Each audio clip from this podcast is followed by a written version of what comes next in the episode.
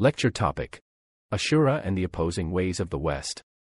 Alhamdulillah, Alhamdulillah, wa kafa, wa salatu wa salamu ala ibadihi alladhina istafa. Amma ba'du, fa'udhu billahi minash shaitanir rajim. Bismillahir rahmanir rahim.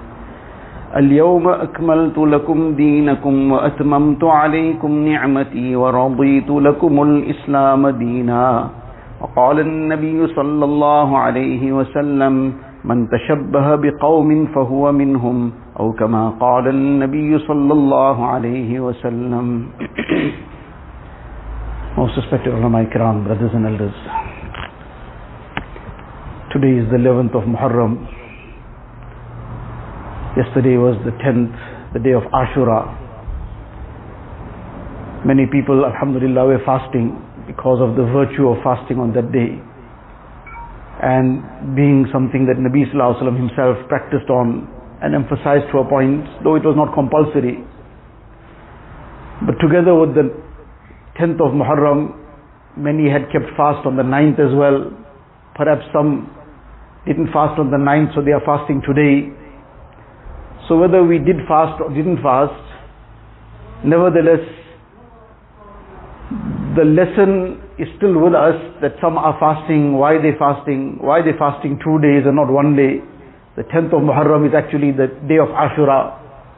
So we've all heard this detail many times, that when Nabi Sallallahu Alaihi Wasallam came to Makkah Mukarram, to Medina Munawwara from Makkah Mukarramah, he made hijrat, and he had already been observing this fast already from Makkah Mukarramah, when he came and found the Jews also fasting on this day.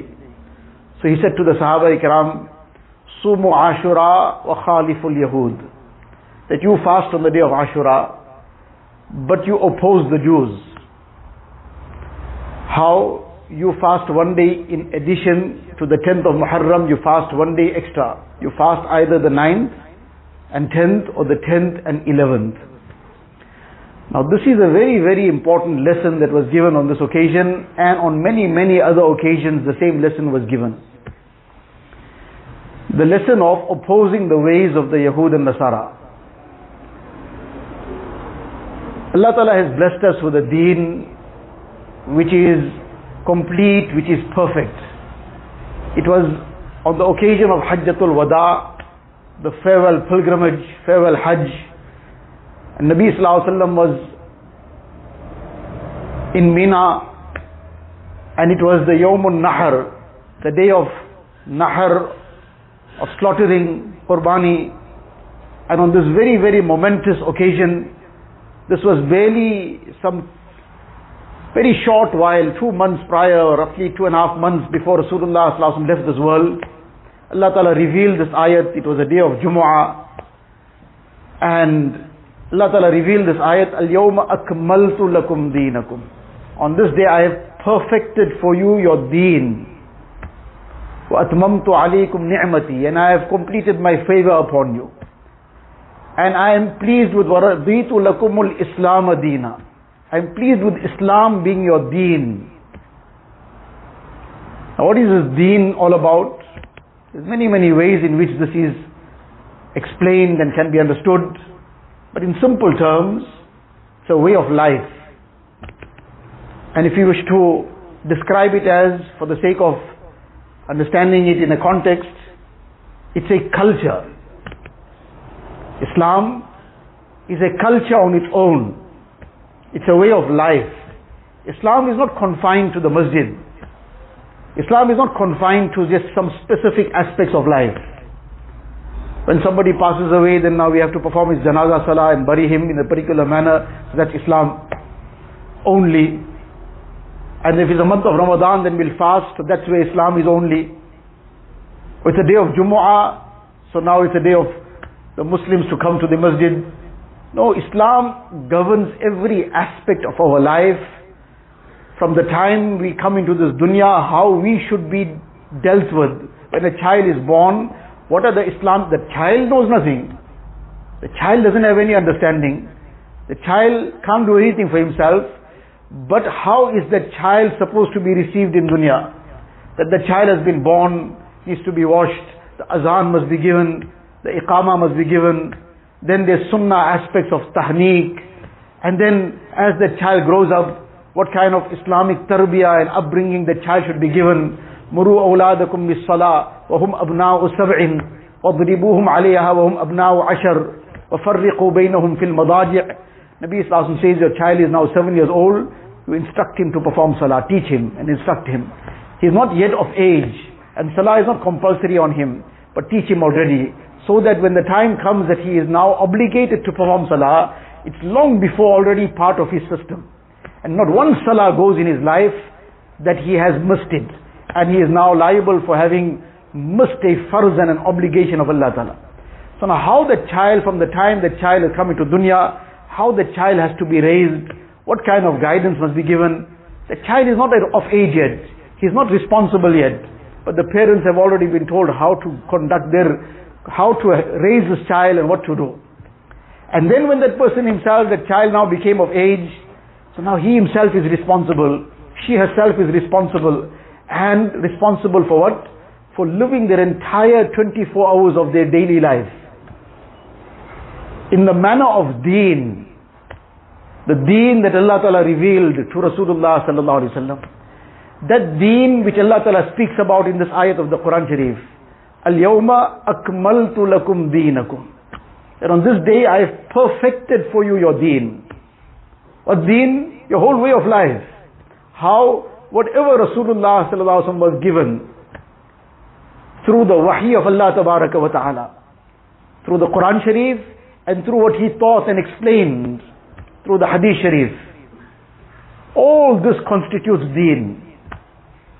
So whether it is how a person wakes up in the morning and what he does, and how he then proceeds to the house of Allah Ta'ala to perform his fajr salah, and how he spends the rest of his day, and how he doesn't go to sleep before isha, and then how he even sleeps the correct sunnah manner, everything is part of this deen. So now he's been given a perfect way of life.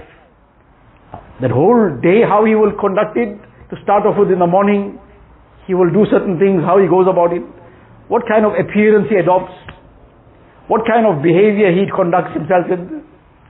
Then in that course of that day and night, in the course of his life, in the weeks and months that will pass in his life, and years that will go, there will be sometimes some occasion that will come, there will be some wedding, there might be some funeral, there might be some other occasion that will come. How does he go about these things? What does he do? What does he not do? He'll want to have certain things in his home. He'll want to run his business in a certain manner. He'll want to socialize in a certain way. But he is a mu'min. He is a person who follows Rasulullah Sallallahu Alaihi Wasallam. And he, being a mu'min and being an ummati and a follower of Rasulullah Sallallahu Alaihi Wasallam, he follows that perfect deen which Allah Ta'ala revealed upon Rasulullah Sallallahu Alaihi Wasallam. Al-yawma akmaltu lakum deenakum. وَأَتْمَمْتُ عَلَيْكُمْ نِعْمَتِي وَرَضِيتُ لَكُمُ الْإِسْلَامَ دِينًا. Allah Ta'ala says, I am pleased with Islam being your deen. In other words, I am pleased with nothing else. I am displeased with everything else. I am pleased only with Islam being your way of life. Now this way of life that Nabi Sallallahu Alaihi Wasallam presented to us, to further emphasize that look, this is it. When these occasions came, now for example Ashura came, Rasulullah Sallallahu Alaihi Wasallam, when he got to know the Jews are also fasting on the tenth of Muharram. So now to emphasize this lesson, look, you follow Islam and don't have anything to do with the Yahud and Nasara and their ways. Nabi Sallallahu Alaihi Wasallam, you fast two days, so you will oppose their outward resemblance also. Whereas nobody was fasting because of the Jews. They were fasting even before they came to know of the Jews fasting. The Jews were fasting because Musa Alayhi Salatu Wasalam, Allah Ta'ala had saved him, and the Bani Israel and the Bani Israel from Fir'aun, and this was on the tenth of Muharram. So as a token of thanksgiving, Musa alayhi salam kept fast on this day, so they followed suit. So they did this, but Nabi Sallallahu Alaihi Wasallam was doing it before he got to know they were doing it also. So this wasn't because of them. Yet despite that, Nabi Sallallahu Alaihi Wasallam, to emphasize this lesson, he said, you don't you don't even outwardly resemble them, because somebody might get confused somewhere. They might think maybe you're doing this because of the Jews. So this lesson was repeatedly emphasized, because when this starts happening, when the ways of the Yahud and Nasara are borrowed. What happens is, when people of different cultures end up living next to each other. Now, people of one culture, they have one way of life, they have their own manner of doing things, and then there's a people of a different culture, that now they have to live side by side, especially in the kind of situations that in countries where the Muslims are in a minority.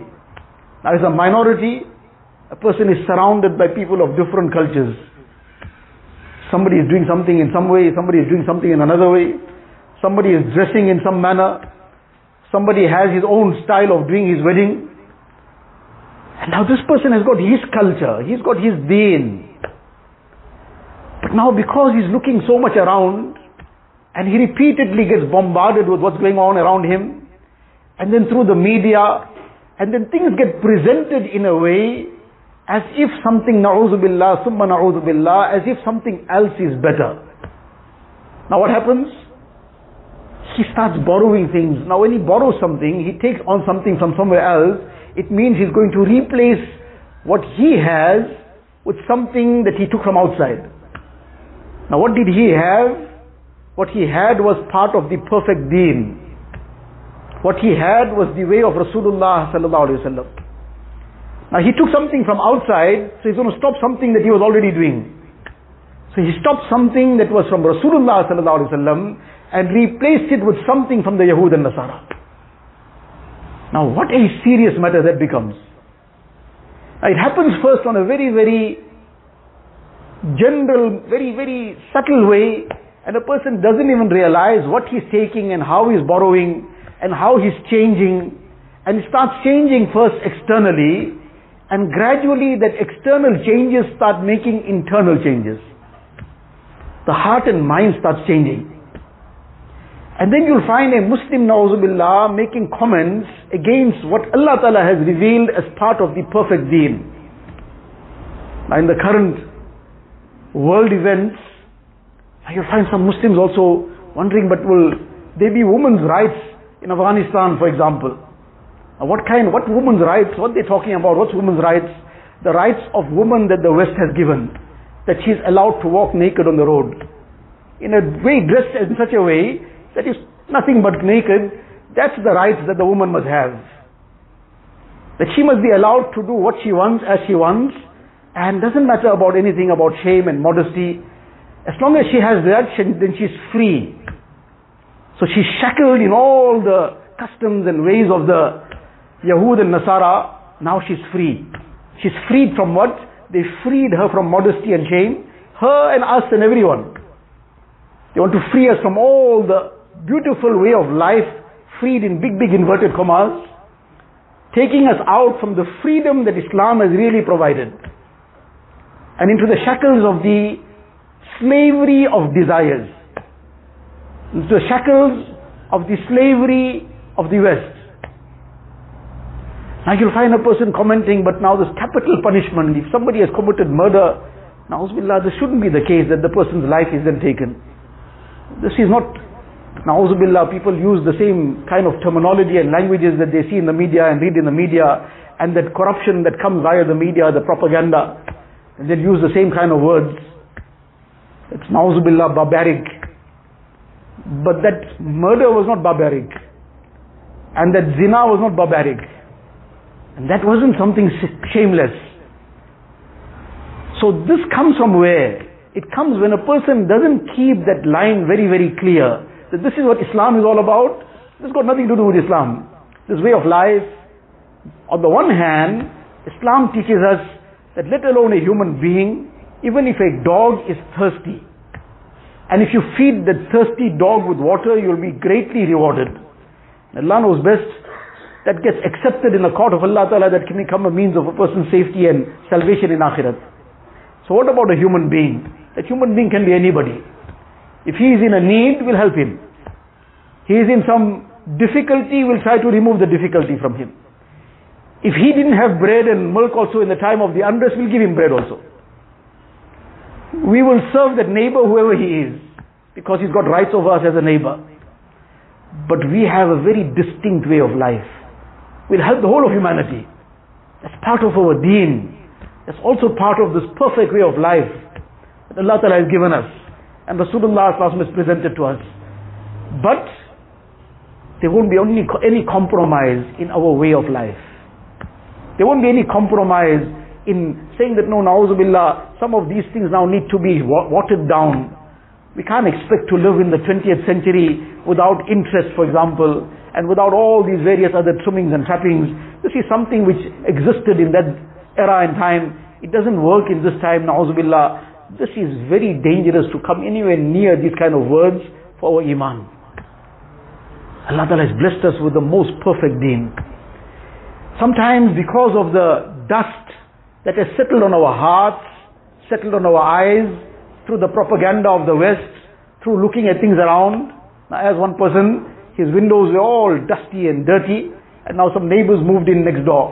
So now he's looking through this dirty and dusty window, and he's looking at the neighbor's children outside, and he's saying how dirty these neighbor's children are. They don't even take care of their children. They can't give them a bath. So his wife actually made that comment once, twice. So then the third time she made the comment, so he went outside and he washed the window clean. So now she looked out and she said, oh, I see they gave them a bath. But the bath was on their own window. Those children were clean. So likewise, na'uzubillah, we look at some things that deen has given us which is perfect, which is completely pure, which is the best way of life. But we're looking through the blinkers of the West. We're looking through the way that the West has put the propaganda out. And we look at it and say, no, no, this doesn't seem too nice. Na'uzubillah, summa na'uzubillah. That problem of what's not too nice is in our heart. It's come onto our eyes, our vision. We need to clean our heart out of all this dust and grime of the media and the propaganda and whatever other things that now affect our thinking, and come onto the perfect deen of Rasulullah Sallallahu Alaihi Wasallam. Come onto that culture that Allah Ta'ala has blessed us with, which Rasulullah Sallallahu Alaihi Wasallam presented to us, which is the most perfect way of life, and nothing can come anywhere close to it. To un- understand it, to enjoy it, and to take its benefit, we'll have to adopt it. As they say, the proof of the pudding is in the eating. When we will adopt it ourselves, we will bring it alive in our homes, we will distance ourselves from the culture of the Yahud and Nasara, then we will understand what is the beauty of Islam, and what is the benefit of this. Allah Ta'ala give me and all of us a tawfiq.